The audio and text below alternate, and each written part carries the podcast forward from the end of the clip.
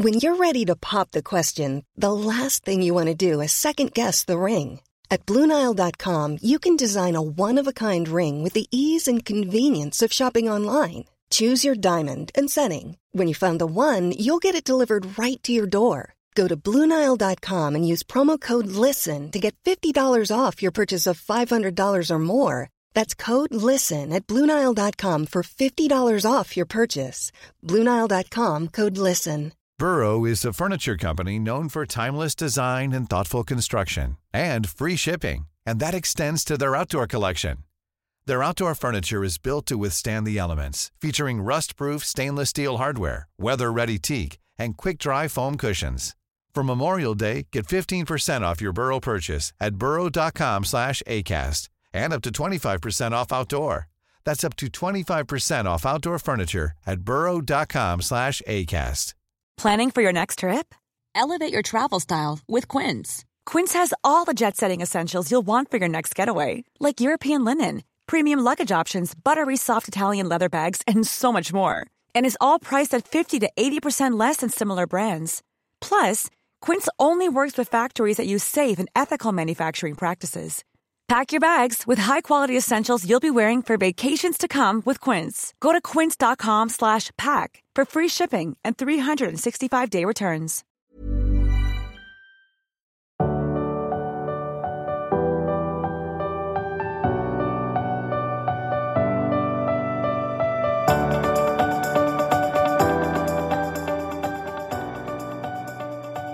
Jag ser inte dig. Nej men det är någon himla krukväxt här i vägen. Det börjar. Det- nu ser vi varandra. Ja det var den här krukväxten som var i vägen. Det Vet är du- en rätt stor växt. Vet du dessutom. hur mycket sådana här stora krukväxter jag har hemma? Nej, vet du hur mycket de kostar? Nej. De är svindyra. Att köpa en stor blomma är liksom en, en förmögenhet. Vad kostar en sån växt jag har hemma då? Ehm, för du har ju en superduperstor aloe vera. Jag kastade den här om dagen. Skämtar du? Vet du vad? Kostar Det, 900 spänn. Du kastade en blomma för 900 ja, spänn. men det var inte så farligt. Okej. Men den vi sitter bredvid, den kanske ligger på så här 700-800. Är det inte dyrt? Jag tycker det är superdyrt för en blomma. Det är en Jo. växt. Jo okej men det är bara jag som har konstigt förhållande till pengar. Vad, vad tänker du dig att, vad är rimligt för en växt? I dina mått mätt. Nej men när jag handlar en blombukett. Ja. Då, då hamnar de alltid på 400-500. Och det har jag förstått kanske lite mycket. Gud, förlåt, om ni ska se min blick. För en blombukett, alltså så här snittblommor. Ja, För 400-500. nej men kanske 350 då. Jag tror typ att jag brukar handla en... Jag blir ju lite snål där, det är lite konstigt. Jag brukar ju handla mina på Ica. Då köper jag alltid nejlikor, för de håller sjukt länge. Det är så här 49 spänn. Eller tulpaner för typ 100. Men det, det är i och för sig bättre. Men jag går alltid till en sån här blomsterhandel. Fast det är ju mysigare. Ja, det ju är mycket- jättemysigt. Ja, jag, jag skulle nog kunna göra det bara för upplevelsen. Och sen jag vill alltid stötta, så nu, jag brukar alltid gå till Lidingös blomsterhandel. Ja, och det jag är vill bra. liksom supporta henne i de här tuffa tiderna. Ja, själv supportar man ju då tydligen Ica Kungsholms torg. Kanske inte värt att göra i och för sig. Men ja, jag, jag fattar grejen att man vill handla blommor för Liksom, för det förhöjer ju verkligen stämningen hemma. Har ni alltid snittblommor? Jag har alltid haft det. Alltid. Och sen har jag just precis som de här stora gröna träden bredvid. Och de, de passade så bra i mitt förra hus för det var så stort och brunt och vitt. Mm. Eh, så att jag behövde liksom få lite färg i det här Ja, huset. Lite natur. Precis, och nu så står de här jätteblommorna i mycket, mitt mycket mindre hus. Så det, blir liksom, det är lite som en djungel där hemma. Men det är de där på övervåningen, eller hur? Och på undervåningen. Ja just det, du har en i vardagsrummet. Och så kaktus har jag också. Är inte kaktus lite omodernt?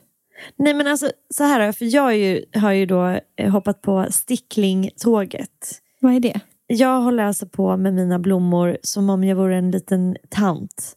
Så jag håller på och, och klipper på dem, planterar om dem, ger dem näring, tar sticklingar, vilket innebär att man tar en bit av blomman som man sätter i vatten, ser till att det får rötter, planterar om med en ny. Så jag har typ inte köpt blommor utan jag bara går och tar sticklingar från folk vi träffar och gör mina egna. Rasmus håller på att bli galen. Han säger att det liksom har börjat spåra ur. Det är så här pelargoner överallt. Jag har blivit en tant. Men nu tar du en pelargonstickling från någon. Alltså, Alltså då, då klipper jag av en bit av pelargonen. bladet. Nej men man tar en liten bit på, ner på en av grenarna liksom. och sen ska man räkna hur många bladpar det är för man får inte ta för högt upp. Och sen sätter man in det här i vatten. Det jag tycker det är väldigt Instagram-vänligt du vet, att ha lite... Är det de här ekollonvaserna? Ja exakt, de brukar jag lägga in massa sticklingar i. Sen har jag till och med gjort en helt crazy sak. Att jag har korsbefruktat två olika pelargoner. Så försökt få dem att växa ihop så att de blir en ny typ. Vad hade Linné sagt om det? Han hade blivit stolt. Okej. Hur mår du? Nej, men det är så stor skillnad från förra veckan. Ja. För jag förra veckan så kom jag in här med världens exist... Jag älskar när man, har, man mår så mycket bättre att man inte vet hur man säger existentiell ångest. existentiella ångest. För det var liksom det som ekade i mitt huvud hela förra veckan. Och så kom jag hit och så pratade vi om det här. Och det var som att det avsnittet det var som min så här, terapisession tillsammans. Så från att ha gått, eller från att ha gått från att gå härifrån och tänka, eller komma hit förra gången och tänka så här, men varför ska jag gå upp varje morgon, vad är syftet med det? Ska jag bara leva det hamsterhjulet och sen dör man? Men efter vårt samtal, då gick jag hem och tänkte att vad då meningen med livet? Det är ju att få gå upp varje morgon, få träffa mina barn, få ta en promenad, få mysa, kolla på The Crown och bara, att bara få vara i livet. Och jag kände en glädje och en annan inställning till att livet är ju faktiskt väldigt bra och mysigt. Och jag vet inte vad jag ska göra framöver i min karriär men det gör ingenting för att det kommer att lösa sig. Och det är så häftigt att från ingenstans lyckas vända inställning. Och det bara gick sådär efter vårt Ja men det samtal. var så coolt för att när vi pratade om det så såg jag verkligen alltså så hur, det, hur, hur du tog emot det. Du vet ibland när man träffar människor man säger saker som man märker så här, landar i dem. Ja. Och det gjorde verkligen det. Och jag tror att det var ingenting som så här, jag visste, eller du, utan det var mer något så här resonerandet kring. Som ibland så kan ge en lite klarhet. Men det är häftigt att du också säger att så här, när du vaknar upp kan du ändå känna att det finns, finns en mening. Och också det här att du typ ger dig själv tid att hitta på vad du vill göra härnäst. Mm. Känner du stressad för det nu? Det här med vad jag ska göra. Ja. Nej, för det var ju det. Alltså, jag har ju verkligen haft en livskris här ett tag. Ända från att innan jag fyllde 30. Den Men- är säkert inte heller över. Alltså, Nej, den är fast- mer Och så, på... ja, men så pratar man alltid om att, så här, du pratar ofta om Ja. det, att man bara kan här, ändra inställning. Ja, Och så har jag varit tidigare i mitt liv. Men när man mår sådär halvbra och är lite vilsen, då är det himla svårt att bara vända inställning från ingenstans. Men, men nu så vände inställningen nästan av, vad säger man, tids nog. Alltså tids nog så vändes inställningen av sig själv. Men typ lite som att säga allt som du har varit med om sen egentligen när du hade din peak till din totala djupdykning kanske har lett fram till att det har fått vända nu. Så, Men det märkliga är att när saker och ting vänder och att livet känns ljusare, oftast är det ingenting riktigt som har hänt. Utan oftast är det bara någonting psykiskt som har liksom vänt i huvudet och sen plötsligt så känns allting lätt. Och jag försöker sätta fingret på varför efter vårt samtal så kändes det som att jag gick ut och glaset var halvfullt istället. det där är ju väldigt fint, just din beskrivning. Du vet att du just beskrev mindfulness. Alltså, du beskrev just funktionen av hur vi ser på saker. Som när du sa att det är ingenting verkligt som har förändrats. För det är ju exakt samma person som gick upp på morgonen med samma liksom, förutsättningar och allting. Det är bara det här perspektivbytet som du gjorde. Och det är det som är så häftigt när man också om man kan börja förstå det och ta med det ut i livet. Så här att det är liksom hur, hur vi väljer att ta saker till oss är ju det vi kan ansvara för och det vi kan förstå.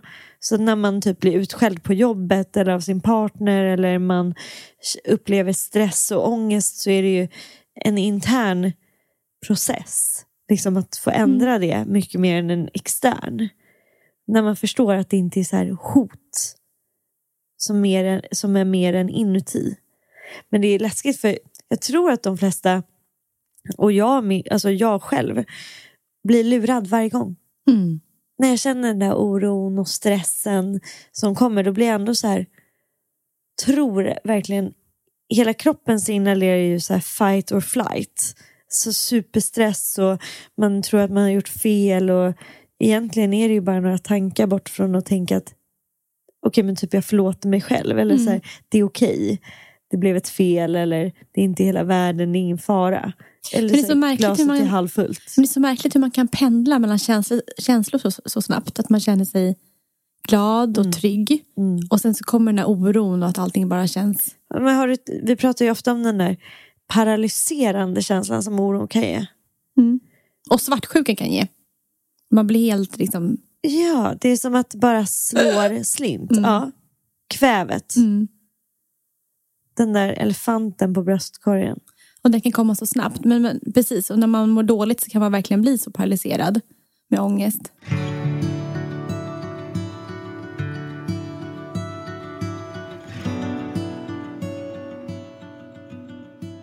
Jag är mycket mer neggo idag. Alltså, jag har ju varit hela veckan. Du, du har ju smsat och frågat så här, siffror. Jag har typ knappt svarat. Men du har inte svarat på mina siffror. Nej, jag vet, inte ens, jag vet inte ens vad jag ska säga. Och jag har haft ont i huvudet flera dagar. Och jag, känner också, jag känner typ lite mer som du gjorde förra veckan. Jag är mycket mer så här, glaset är inte fullt. Hur kommer det sig då? Eh, jag vet inte, jag undrar om jag... Du sa det exakt innan vi slog på micken här. Du sa så här, men du kanske bara är trött. Och jag känner mig lite negativ och jag, grå, jag har varit gråtig en liten skvätt av en individ. Eh, jag kände det första gången på länge. När jag la mig i måndags så kände jag att jag var väldigt så här, inte tillfreds. På vilket sätt? Det påverkade till och med min sömn. Jag brukar skryta med att jag aldrig blir påverkad i sömnen. Men jag kände så här när jag la mig att jag verkligen så kunde inte riktigt få ro. Jag hade så här hög puls, oro i hela kroppen. Och vet inte riktigt, det känns bara som att eh, det är lite så här många grejer som händer på en gång. Och jag brukar normalt triggas av det och bli så här riktig, enligt mig själv, queen of fucking everything brukar jag skoja om att jag är. När mycket, händer, när mycket saker Ja, händer då brukar jag så här samtidigt. kunna äga den situationen och känna mig stark. Men sen är det ju typ en grej för mycket och då är det som att hela slottet rasar och man ligger på bottenvåningen och gråter. Är, är du där nu? Ja, eller jag var det nog i, mer i, tidigare i veckan. Idag är det torsdag när vi spelar in. Eh, så idag känner jag mig lite, lite bättre. Men jag känner mig som, nästan som bakfull för att jag har haft så mycket oro i min kropp nu den här veckan. Och jag känner också typ att jag så här ifrågasätter väldigt så här basala grejer. Berätta. Ja, men typ så här. Eh, för jag har en väldigt tydlig rutin på min vecka. Hur det ser ut, hur min vecka ser ut. Den är extremt fast. Men jag känner redan nu så här. Ska jag göra som jag gör? Du är där jag var förra veckan. Ja, och jag tror att det är också så här normalt att man får gå lite så här fram och tillbaka i, i klarhet och oklarhet. Men det som, jag tror att jag känner mig väldigt påverkad av att det är så jävla mörkt. Ja, jag håller med. Det är som en, som en klaustrofobi. Ja, och jag hatar människor som säger så här, åh det är så mörkt, det är så deppigt. För det är lite så här, det är mörkt varje år och det är mörkt flera månader. Ska vi gnälla om det varje år? Och nu sitter jag här. Ja, fast jag gnäller om det. Ja, men, men du, för du brukade ju förut åka iväg liksom till solen på, sommar, eller på vintern. Blir man gladare då? Ja, men det blir man ju. Får lite D-vitamin. Nej, men jag, alltså, jag, så här, jag, är, jag är inte så väderkänslig. Det gör ingenting om det är grått och regn och sådär. Men idag har solen typ inte ens Nej, jag vet. Och det, är det, som, och det gör mig... eh, Men det är här klaustrofobisk känsla när det liksom aldrig blir ljust. Men det är bara några veckor kvar tills det faktiskt ljusnar. Ja, det är väl den 22 ljusnar och sån här. Mm. Winter solstice. Jag tycker ändå, jag sitter ju och skriver på boken och det är mycket lättare att koncentrera sig när det ändå är sådär tända ljus, mörkret, äta Men jag gillar också mys. Alltså Mm. myset.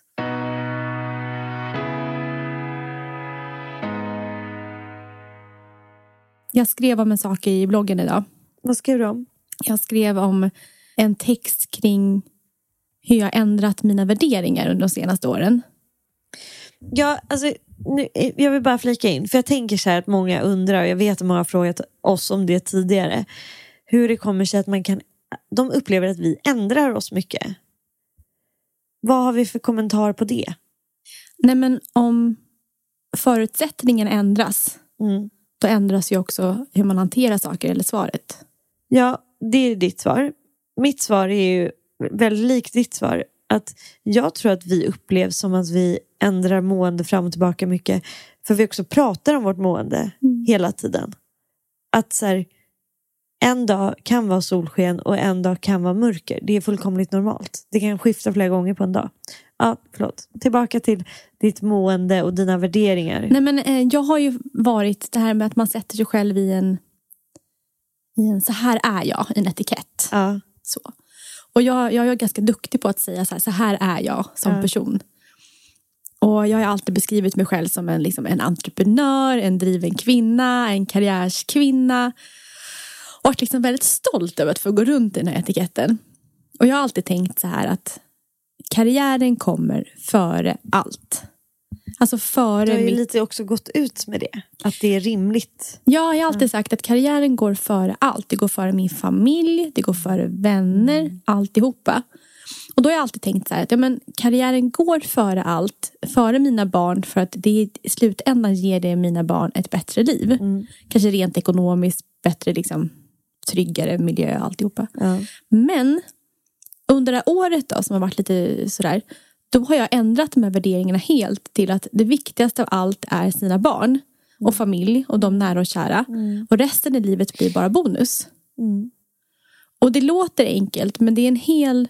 Precis som att min inställning har blivit till att jag är glad inför framtiden så har det här också ändrats i min värdering att barnen kommer först. Och det här låter så hemskt att säga som mig som mamma, att komma på det här när jag är 30 år och Gillis är sju. Men inte det lite, jag blir snarare så lite lättad.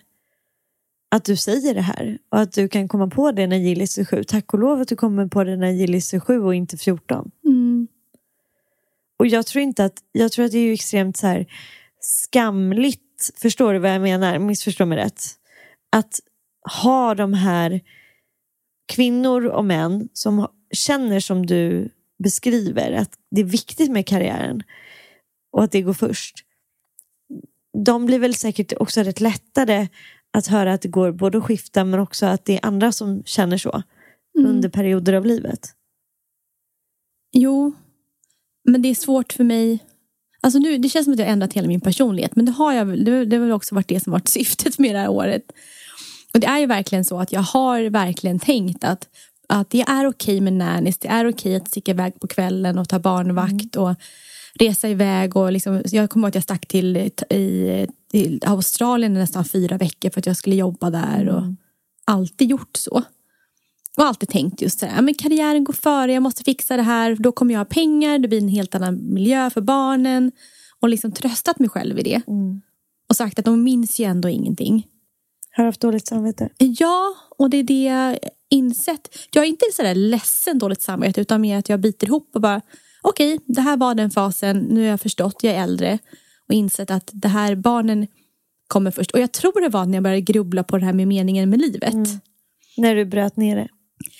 Exakt, och när jag bröt ner det så inser jag att nej men, barnen är det som jag, som jag lever för. Men hade du dåligt samvete under perioden när du kände att det här var viktigast? Nej, inte alls. Nej, och, och kunde du då... För jag tänker så här, då måste det här, det, det dina val känns självklara. Kunde, Ja. kunde du fundera på typ till exempel varför jag kunde ibland ha svårare att lämna? Om vi skulle på, på en weekend och jag kunde vara så, nej men jag måste vara hemma. Kunde du tänka då så här, gud vad, varför gör de så? Nej, jag tänkte nog snarare att, att du är en bättre mamma än vad jag är. Och att det är okej. För jag är bra på annat. Ja, vad intressant. Det är ändå ett väldigt intressant sätt att se på det, alltså så här från sig själv. Jo, men jag har alltid tänkt när jag ser eller kollar på Instagram eller så där, läser andras bloggar att de verkar vara så superföräldrar. Nu vet man ju inte om det är sant, men om jag utgår från att de är det, så här supermoms med och då har jag alltid tänkt så här att men jag är ingen supermom utan jag försöker hantera livet på olika sätt med olika tårtbitar samtidigt och jonglera med allt. Och då är inte jag världens bästa mamma och det är fine, jag behöver inte vara det. Det räcker att de har liksom Eh, att de har mig som älskar dem men att jag kanske inte är där jämt. Men det är också det här jag har ändrat. Jag tycker inte att det ena behöver utesluta det andra. För, förstår du vad jag menar? Jag är glad att du säger det du säger nu.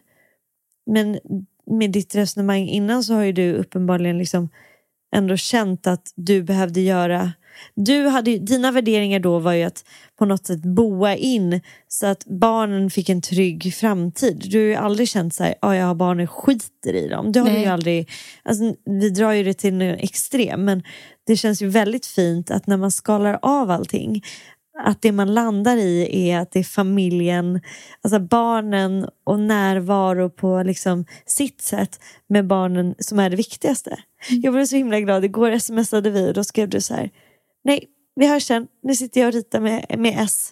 Mm. Och jag blev så här, okej. Okay.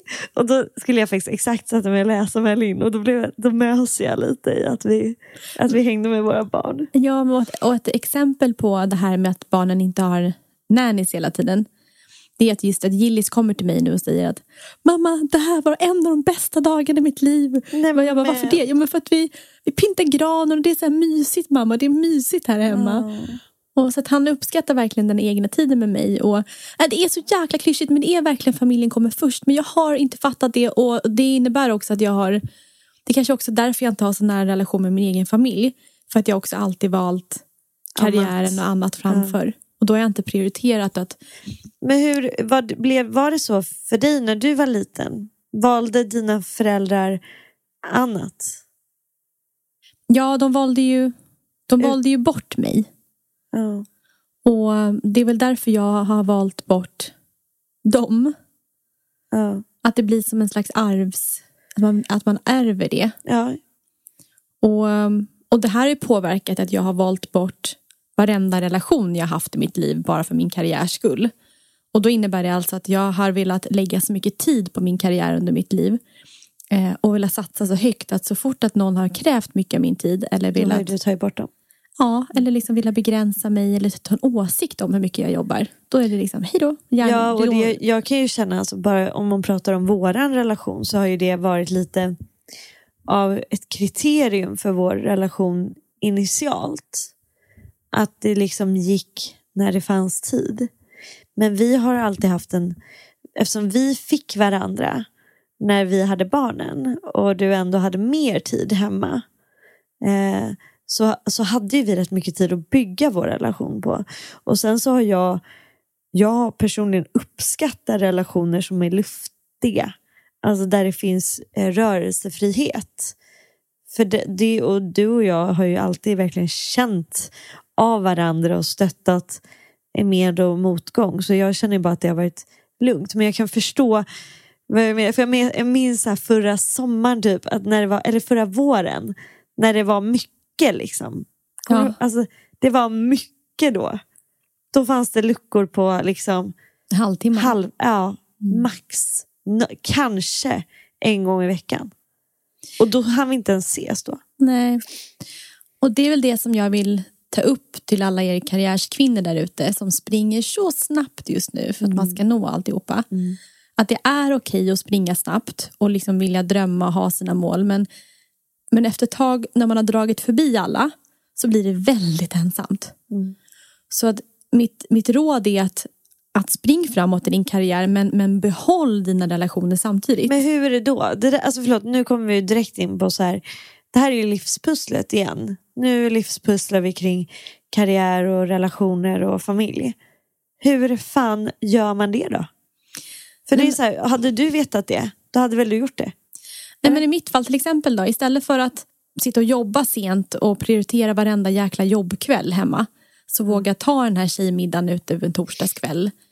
Eh, för det är sånt jag aldrig hade prioriterat innan. För, och dels så här, Även fast jag kanske hade velat det så hade jag inte orkat det. Nej. För då hade jag jobbat så mycket så att jag hade inte orkat gå på den här tjejmiddagen. Mm. Så då måste man tänka att jag kanske inte ska jobba lika mycket de här kvällarna för att sen prioritera och orka den här tjejmiddagen. Mm. Och likadant att inte glömma den här mysdejtkvällen med sin man eller mm. kanske då träffa sin syster på en promenad eller göra mm. olika saker med sina nära och kära och verkligen ta, ta sig tid att göra det. Och inte bara göra det fysiskt utan också våga vara där mentalt. Ja. För det har också varit med som min grej att jag har kunnat umgås med människor i mitt liv men jag har bara velat jobba och väntat på att klockan ska liksom, när kan jag gå från den här middagen för att jag vill göra det här istället. Ja, för gud, det minns jag också. Så har det ju faktiskt varit. Ja, du ser Alltså, att jag vill nej, gå. Men alltså, ja, och det, det är så roligt. Bara, ja, nu ska vi äta middag. Då ses vi här vid halv sju. Jättebra. Och vi, liksom, vid åtta var vi klara. Då var det, hej då, nu ska jag hem och jobba. Ja. Mm. Och då kände jag mig så effektiv. Jag vet, det, det bästa var att då kände ju du att då hade du maxat för att både få ut relation och jobb. Ja, och då har jag, då har jag jobbat från hämtat barn, jobbat till, till eh, vid halv fyra, Ja, gått hem, fixat middag med dem. ja, Jag har haft en nanny som har tagit hand om någon från halv sju, så att nanny skulle natta. Ja. Iväg på tjejmiddag, kommer hem halv tio, sätter mig och jobbar till tolv. Då kände jag så här, det här är winning. Det här är en perfekt dag i mitt faktiskt liv. jag har fått allt. ja. Och det här, det här är inte som man löser eh, så familjepusslet. Det är inte så, utan man måste, måste våga dra ner på tempot på, på alla håll. Men då har jag en, en kanske en inspirationslösning. För eh, jag jobbar också väldigt mycket just nu och det är rätt nytt. Eller jag har alltid jobbat mycket till och från men det är rätt nytt för mig att jobba för mig själv. Och då blir man ju väldigt peppad liksom. När man inser att alla timmar jag lägger ner är också tid som jag faktiskt kan få tillbaka till mig själv och det snurrar runt och runt och runt. Det är beroendeframkallande. Jo, har tack, det så? det har jag redan märkt. Och det är ju då blivit mitt problem, kanske också därför jag känner mig lite trött just nu. Men det jag började med då, det här är alltså inte en jättelång vana, utan kanske sedan två veckor, är att jag har en ny take på kvällar. Berätta. Mm. Så i min värld så finns det egentligen bara fyra kvällar. Och de kvällarna är måndag, tisdag, onsdag och torsdag. För fredag, lördag, söndag räknar jag bort. De liksom. mm. Så då har jag valt att en av de här fyra kvällarna blir, alltså 25 procent, blir en icke-arbetskväll. Mm. Jag får göra lite vad jag vill de andra kvällarna och då får jag jobba lite och eh, du vet, familjepussla. Men den här ena kvällen, den måste jag vara ledig på. Och det har varit väldigt bra för mig. För då, Det, det låter, många som lyssnar kommer att tycka att det är lite lite. Det är lite tid ha en kväll i veckan som man inte jobbar. Jaha. Men då får ni tänka så här att jag tycker det är svinkul och att mycket av det jobb jag gör de andra kvällarna blir jag ju väldigt glad och motiverad av och så här inspirerad av. Det är mer att jag försöker aktivt liksom tokpausa en kväll. Är det lite lite? Att, ja, att, ha, att jobba varje dag och sen så varje kväll så ska man sätta sig och jobba. Alltså jag har ju gjort allt det där. Ja. Men, men jag tror, så länge man är liksom ledig på helgen. ja men på helgen är jag ju ledig. Och sen är jag ju ledig då fredag kväll också så det blir ju en kväll och fredag och lördag kväll definitivt. Så det är tre av sju. Och sen så håller jag ju två, jag håller två klasser på två av de andra kvällarna. Men sen har jag ju lite så här, jag försöker också typ ta kanske lite längre lunch och lite lugnare morgnar. För det många gör att man spurtar måndag, fredag. Ja. Och sen så ska man ha familjemys liksom helgen. Men då är man så trött. Så att man vill hellre bara ligga på soffan och typ titta på sin telefon eller kolla på en serie. Man orkar inte det. Nej. Men då har jag börjat med att köra eh, mång, alltså fem timmar eh, så här, telefonfria lördagar. Så jag lägger bort telefonen på förmiddagen och så tar jag tillbaka den typ vid tre, fyra. Jättebra. Någonting som jag har gått och tänkt mycket på är Aristoteles Ja. och den gyllene me- mellanvägen. Det, det passar så bra in idag. Berätta. Vad har du tänkt där? Nej, men det, handlar mycket Hur om just, hittar man den? nej, men det handlar just mycket om strävan mot lycka. Ja. Och att går man den gyllene liksom medel, medelvägen så är det lättare att hitta en lycka än att man alltid i det här fallet då, att man speedar på, man jobbar jättemycket, allting ska gå fort, man ska trycka in saker i livet. Än, eller åt andra hållet att man inte har någonting att göra, att man inte har något sammanhang.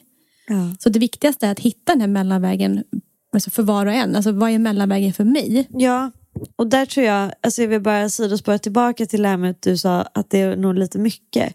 Jag jobbar ju med att pausa. Så att jag pausar ju faktiskt rätt mycket under dagarna också. Alltså vi sitter ju liksom och mediterar och håller klasser. Det är jobb men det är också paus. Men det här, jag, jag tycker det är så jäkla svårt att hitta mellanvägen. För att när man är som både du och jag är, alltså väldigt eh, eh, passionerat alltså driven, prestationsdriven på ett sätt, absolut. Men också viljedriven. Men man vill prestera, man tycker det är kul. Ja, men vi vill ju göra det vi gillar Mm. och vi gör ju förhoppningsvis, har gjort mycket det vi gillar. Då är det ännu svårare att hitta. Balansen. Ja, Min, min gyllene medelväg är just att göra allt jag vill göra, men göra det mer långsamt. Att inte gå upp i hundra och maxa och trycka in till massa träning, massa barn, massa bolag, massa kvällar med Paul. Utan helt enkelt bara sakta ner alltihopa.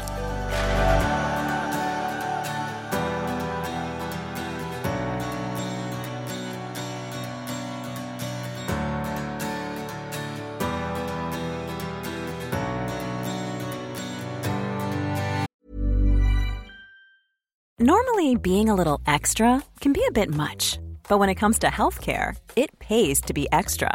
And United Healthcare makes it easy with Health Protector Guard fixed indemnity insurance plans. Underwritten by Golden Rule Insurance Company, they supplement your primary plan, helping you manage out of pocket costs without the usual requirements and restrictions like deductibles and enrollment periods. So when it comes to covering your medical bills, you can feel good about being a little extra. Visit uh1.com to find the Health Protector Guard plan for you.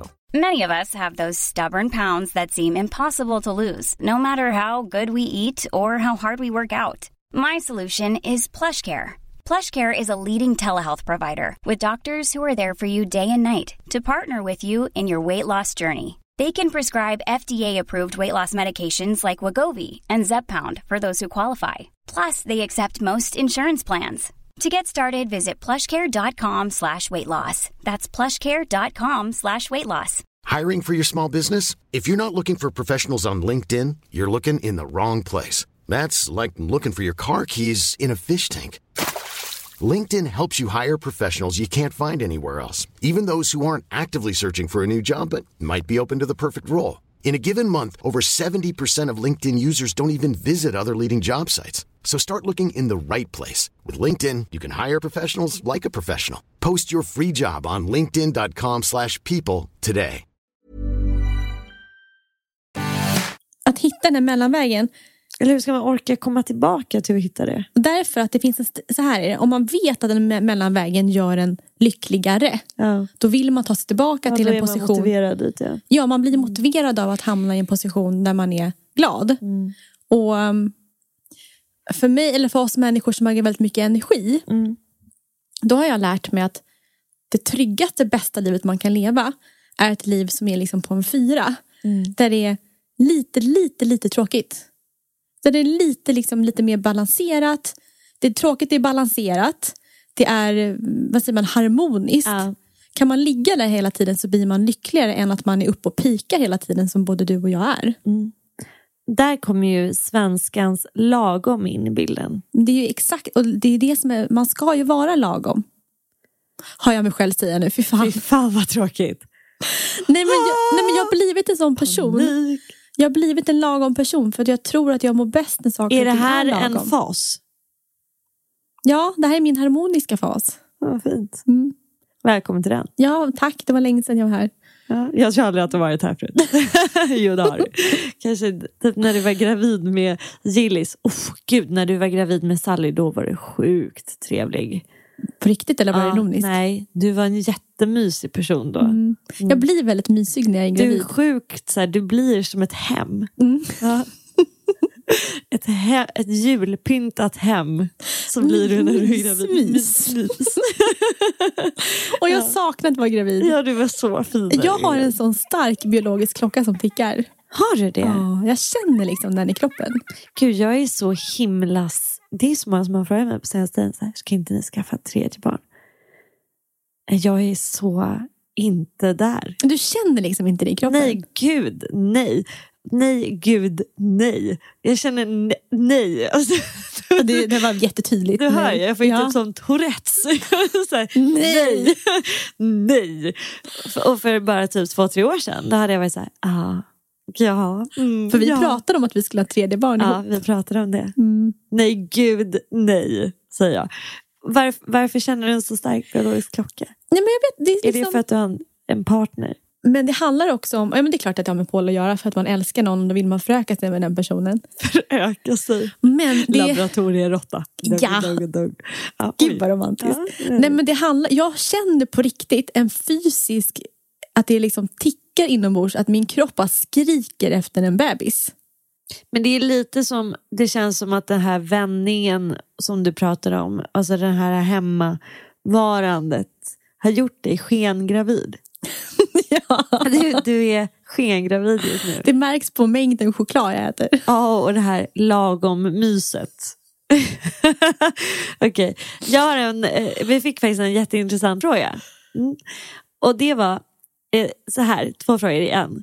Beskriv dig själv, din personlighet som barn. Och gillade du sport och i så fall vilken? Vilken speciell fråga. Du får börja.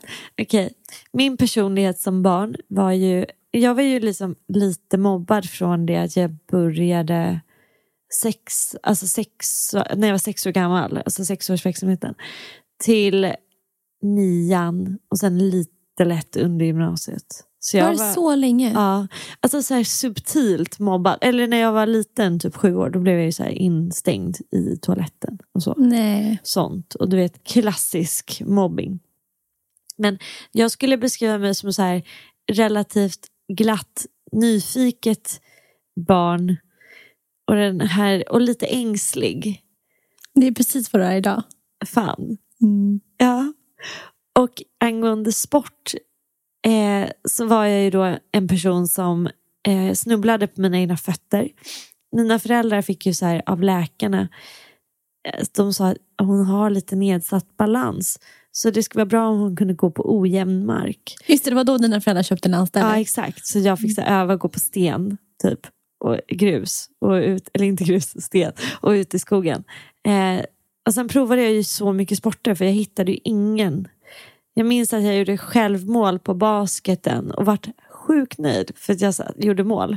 Men sen var det ju liksom på vår korg. Äh. Äh. Och så höll jag på med badminton och typ karate. Alltså jag provade så mycket saker. Inte fastnade för någonting. Och sen fick jag ju, när man fick mens, så hade jag ju typ mens varenda gympa i hela Perfekt. forever. Mm. Nej, inte bra på sport. Vald sist. Du då? Ja, men jag var ju så egen som barn. Beskriv din personlighet som barn. Nej, men också väldigt glad. Ja. Eh, men sen var jag, jag gick liksom, hade min egen värld hela tiden. Jag var så nöjd i den. Det var, jag, kom, jag gick i skolan och sen, jag var, var väl inte jättepopulär direkt. Min mobbning började när jag flyttade in till stan. Då var jag 12. Eh, och det var för att det blev en klasskrock mellan att bo kommer från, från Järfälla in till Vasastan där det Ja. var väldigt så snobbig skola. Ja. Va, va, va, hur, berätta om den. Var det typ som att du var så här förortskidden eller blev du överdrivet snobbig bara för att du flyttade in eller vad hände? Nej, men jag, jag kom i fel kläder. Det, var, det började Jaha, du redan så. för dina kläder. Alltså verkligen så klassisk mobbning där också. Nej, men jag, precis, ja, för att jag, jag såg helt fel ut. Ja. När jag, jag kom i... Alltså, det var inte Järfälla-kläder, det har inte med det att göra. Det var bara inte märkeskläder typ. Ja, det var min egen klädstil och jag hade bara manchester på mig. Gulliga lilla Mm. unge. Ska inte försöka leta fram några barnbilder på oss och publicera dem? Jo, men jag ville bara ha manchester för att jag tyckte det var skönt Va, mot vad min hade hud. du i manchester liksom? Klänningar och jeans och skjorta? Ja, men eller? kjol och liksom mycket så här blå manchesterbyxor, manchesterskjorta, manchesterväska. Och, eh, Manchesterväska. Ja, och det är där ändå pricken över i. och där hade jag pins på mig där det stod ja till EMU. Okej, Så att jag var väldigt engagerad som 13-åring i om vi skulle ha euro eller inte. jag förstår. Så att jag var lite egen av mig. Ja, fint. Ja, så att nej men och den här, den här eh, att det är ganska det som räddade mig som, med, med den här klasskrocken som barn. Det var just att pappa sa alltid så här att men Isabella om man är om man är entreprenör Ja, då kan man vara i vilka miljöer som helst. Ja, Man är välkommen i både arbetarklassen och överklassen för att du driver ditt eget och kan vara stolt över det. ja. Så det var det som så, Satte det sig i dig? det satte sig i mig och det var också det som jag gjorde att jag i och med att min pappa är entreprenör så var det lättare att gå till skolan för att det kändes lite grann som att nej, men det spelar ingen roll. Även För fast vi inte, får vara här. vi liksom. får vara här Mm. för att han är entreprenör. Mm. Men på tal om sporter då. Så, Men vänta, så du var glad och egen? Ja, jag hade inte så mycket kompisar men det gjorde liksom ingenting. Jag gick alltid hem efter skolan i mellanstadiet och gjorde toasts. Vad hade du på dina toast? Med smör, ost och skinka och massa aro aromat. Ah, Sån där krydda. ah. Och sen så satt jag och tittade på Huset fullt. Varje dag helt ensam. Gick liksom, hade inga kompisar att vara med. Nej, men, Men det gör ingenting. Jag, jag, är jag hade super- kunnat hänga redan då. Jag hade inte heller så många. Nej. Men jag var supernöjd att sitta med mina toasts. Så det var ingen, gick ingen nöd på mig. Nej. Gällande sporter så... Jag, trän, jag, jag har aldrig gillat sport överhuvudtaget. Jag är en så osportig människa. Det bästa var, jag måste sidospåra, vi ska tillbaka till din sportighet. När du och jag åkte till Alperna. Just det! Och, och jag det, du har ju tjatat så jävla mycket om skidåkning. Och jag vet att du var tillsammans med Nils och Nils är ju fantastisk och han jobbade ju på Fjällräven och då, på något sätt så har jag fått för mig att du minsann kan åka skidor. Men jag kan ju åka skidor. Okej, du har ju pratat som om du liksom kan åka skidor. Ja, men jag kan ju åka skidor. Okej, och då hade vi i alla fall hotellet. Och de hjälpte oss på med pjäxorna. Det är bra för jag hatar att sätta på pjäxor själv. Och sen så åkte vi upp. Men det bästa var att du och jag åkte ju upp. Och sen åkte vi bara ner typ en gång. Och så åkte vi upp igen. Och sen åkte vi in och, och drack vin och käkade pasta. Och sen tog du liften ner. Mm. Och jag åkte ner. Ja.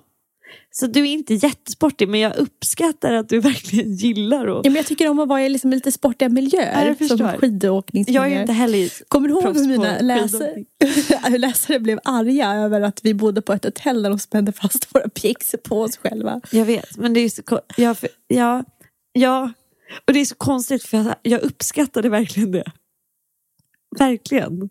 Jag brukar tvinga Rasmus annars att dra upp pjäxan. Det gör ont. Men så skidor åkte jag lite när jag var barn och sen så tränade jag jujutsu. Så det var väl egentligen det. Jaha. Mm. Och på gympan då, hade du också mens? Blev du vald sist? Nej, jag gick aldrig dit bara. Okej. Så att jag, jag, hade, jag skolkade jättemycket. Så jag, Skolkade du? Hur mycket som helst. Det här var i, hög, i högstadiet. Jag var i Vad princip gjorde aldrig i du när du skolan. skolkade? Eh, nej men jag var ju på Moderaternas ungdomsförbund och hängde där. Eller så var jag på stadsbiblioteket. Eh, och sen, nej men jag vet inte, jag satt hemma och bloggade. Mm. Hängde med någon pojkvän där i Marcel när jag gick i nian. Mm. Så det finns alltid grejer att göra istället för skolan. Men jag vet inte, jag har aldrig, tri, aldrig trivts bland folk och tryckas ihop i ett rum så ska man lära sig någonting gemensamt. Så har man lärare som ska bestämma Hade alltihopa. du dina föräldrar som, eh, eller liksom din pappa, var det någon som tvingade dig att plugga? Nej. För jag blev ju alltså drillad. Okej? Vi spenderade ju söndagarna för att läsa före inför kommande vecka. Jo då. Så jag spenderade, vi hade eh, läxläsningstid från klockan 10 till klockan typ 12 varje söndag och sen ett pass där på eftermiddagen också. Är det dina irländska hårda... Nej, nej, pappa, danskt. Och da, jag och mamma uppskattade det också. Det var ju påhejning från alla håll. Och så minns jag hur pappa blev så arg på mig när jag inte skrev ordentligt. Att jag liksom slarvade i hur fint jag skulle skriva ut mattetalen. Han var så här, skriv på raka linjer och du vet, höll på. Jag minns att jag har tänkt på det nu som förälder idag. När jag ändå, Alin har ju läxor. Vad man har för förhållningssätt liksom, till läxläsning. Ja, jobbigt. Jag, jag, där genomsyrar ju det min uppväxt. Ja, ja, jag är på Alin. Vi är ju liksom, nu är det dags att öva och öva och öva och du ska läsa matteläxan och läsläxan så här många gånger. Men jag vill ju inte bli för hård heller. Jag är ju tvärtom. Jag är så här, när Gilly sitter och gör någonting så ska man ta fram typ makaroner och man ska räkna dem för Ja. att det ingår i någon uppgift. Ja, Eller springa och hämta någon krydda typ. Och ja. då är jag alltid, Gillis, vi skippar det här kapitlet, vi hoppar över till nästa. Och han bara, men mamma vi måste göra den här. ja det är det han som säger till dig. Ja. Ja, så det, och det är så elakt så jag måste verkligen, Nu, Det får du faktiskt göra. ja. Det är faktiskt kul. Jag tror att du kommer uppskatta det. Det är rätt mysigt. ja men det, det här har hänt en gång med makaronerna. Men, men det jag menar Men är med kryddorna då. ja, men man, skulle hem, man skulle ta med sig någon krydda till skolan. Ja, Och, men jag förstår också, alltså jag har också tyckt att det var lite segt, vissa av de där grejerna. men, eh, Men det är en bra... men det är det jag menar, att, precis som du säger, att man ärver sina... Ja, föräldrars inställning. så jag är så slarvig av mig. Och då, men Gillis är ju inte slarvig, det är det som är så häftigt. Nej, och där är till exempel, eh, Alin är ju då, jag är ju inte så slarvig, Alin är ju slarvig och då Kan inte vi byta barn? Så bra, faktiskt. Gillis, kom nu. Nej men du förstår, det är häftigt också hur de är så olika. Och hur man märker att det krockar lite i värdering. Jag har en, vi har en sista fråga då. Och det är så här, vad skulle du säga till en tonårstjej som, som, som känner liksom att det är klurigt med allt? Vad är ditt bästa råd för att liksom boosta upp? Nej men det är att bli sin egen bästa kompis. Ja. Eh, Att vad man än gör i livet så, så måste man landa i att man, måste, man själv är den enda som blir den största supporten. Eh, Man, själv är, alltså man, man kan inte hitta trygghet i andra människor, man måste göra det själv som tonåring. Och för att man måste veta sitt eget värde som barn eller som tonåring. Ens eget värde kan inte vara beroende av andra. Gud vad fint. Jag håller helt med. Så, och verkligen börja jobba på det som tonåring men även i vuxen ålder. Ja. Att mitt värde är mitt värde och sen vad andra ser ut. Och det finns ju också plats för fler. Vad hade du haft för råd? Nej men väldigt lik dina råd. Eh, Jag träffade en ung tjej för ett litet tag sedan som jag kände så här, jag kände så himla starkt att jag ville bara gå fram till henne och säga så här, du vet att du är så bra. Och du får vara bra. Det var som att hon mötte så mycket motstånd i att våga tro på sig själv. Och jag vet ju att det är klart att det är svårt och att speciellt som du sa när, när du sa att man måste förstå att man är sin egna bästa kompis och heja på sig själv och inte söka det i andra. Men det känns som att det är nästan det konstigaste för just i den åldern söker man ju det i alla andra. Det är ju det enda man vill höra. Att någon ska säga att du är bra. Och det är då man dessutom ska försöka göra det själv. Det blir ju som en så här supersvår fas. Men jag tänker att där kanske man kan eh, men liksom försöka att förstärka sig själv snarare. Att det lilla man tycker om i sig själv, att man kanske kan lyfta upp det ännu mer. Eller jag vet inte, förstår du vad jag menar? Ja. Ja. Förstärka det som man ändå känner att man är bra på så att det övervinner det som man känner sig osäker på. Ja. Ja. Det är svårt att vara tonåring, det är jättesvårt. Det är supersvårt. Det var nog den värsta tiden i livet. Ja. Men eh, det, det formar igen och gör är så märkligt. starkare sen. Det är så märkligt för de grejerna som man- kämpade med i tonåren, mycket av de ändå sakerna kämpar man ändå med i vuxen ålder. Ja. Som i mitt fall är att bli omtyckt. Ja. Och det har nog med mobbningen att göra. Ja. Att hela tiden, jag måste inte plisa andra, det har inte med det att göra. Men du vill bli älskad. Ja, Jag med. har- det måste jag ha med att vi blir mobbade. Ja, jag tror det. Jag, jag, eh, det eller ja, delvis. Det är en ängslighet liksom. Samtidigt som vi båda två är väldigt medvetna om den. Jag försöker jobba bort den hela tiden. Mm. Ja, Vi måste avsluta lite gladare den här gången. Det blev så himla konstigt vakuum sist när vi la på. okej. Det är så typiskt oss, det finns ingenting som gör oss glada just nu. Nej. Jo, det är klart det finns. Det känns jäkligt kul. Alltså det, det känns generellt så att nu blir vi faktiskt lite gladare av hela vårt samtal. Livet känns- är fint. Ja, det är vackert. Det är de här upp och nedgångarna och Det är, det är, förlåt, men en nedgång är ingenting utan en uppgång och tvärtom. Det är ju därför vi har, alltså det är ju det som är det fina. Och vår, hela tiden vår strävan efter att livet ska hålla ihop. Att det ska funka med livspusslet och vänner och alltihopa. Vi kommer aldrig nå dit. Men, Men, men vi ska alltid sträva livet? efter det. Jo, Men vi ska jag- sträva efter Resan. det. Mm. Resan är målet. Och aldrig glömma sig själv mitt i den här resan. För det är så lätt hänt. Ja. Gud vad fint. Nu blev det melankoliskt vackert igen. Mm. Okej, tack för idag då. Tack. get dark, you'll be my million stars. I know I can lean on you. Oh, you catch me like a leaf falling from a tree. If I be a shooting star, you make a wish. No, I don't fake this kind of feeling, never felt so real. My heart is on the table, cause you're my everything. I do, do, do, do, do. I wanna marry you. Cause when you're around, I know it's true. Ooh, ooh, the way is so good, baby. So good, so good. Every single day we spend apart, I wanna be with you. Baby, take my hand, hold it tight just like you do. Feels so good, so good. When I wake up in the morning and I see your face, I'm becoming blind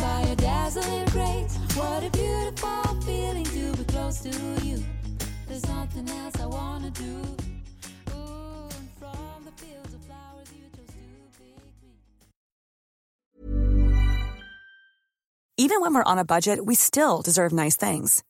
Quince is a place to scoop up stunning high-end goods for 50 to 80% less than similar brands. They have buttery soft cashmere sweaters starting at $50, luxurious Italian leather bags, and so much more. Plus, Quince only works with factories that use safe, ethical, and responsible manufacturing. Get the high-end goods you'll love without the high price tag with Quince.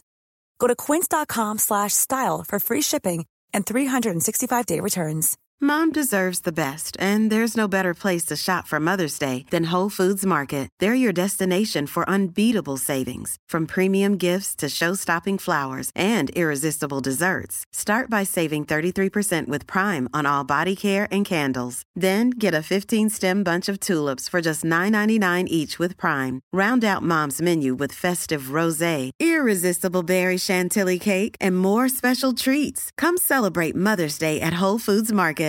Hey, it's Paige DeSorbo from Giggly Squad. High quality fashion without the price tag. Say hello to Quince. I'm snagging high-end essentials like cozy cashmere sweaters, sleek leather jackets, fine jewelry, and so much more. With Quince being 50 to 80% less than similar brands. And they partner with factories that prioritize safe, ethical, and responsible manufacturing. I love that. Luxury quality within reach. Go to quince.com slash style to get free shipping and 365 day returns on your next order. Quince.com slash style.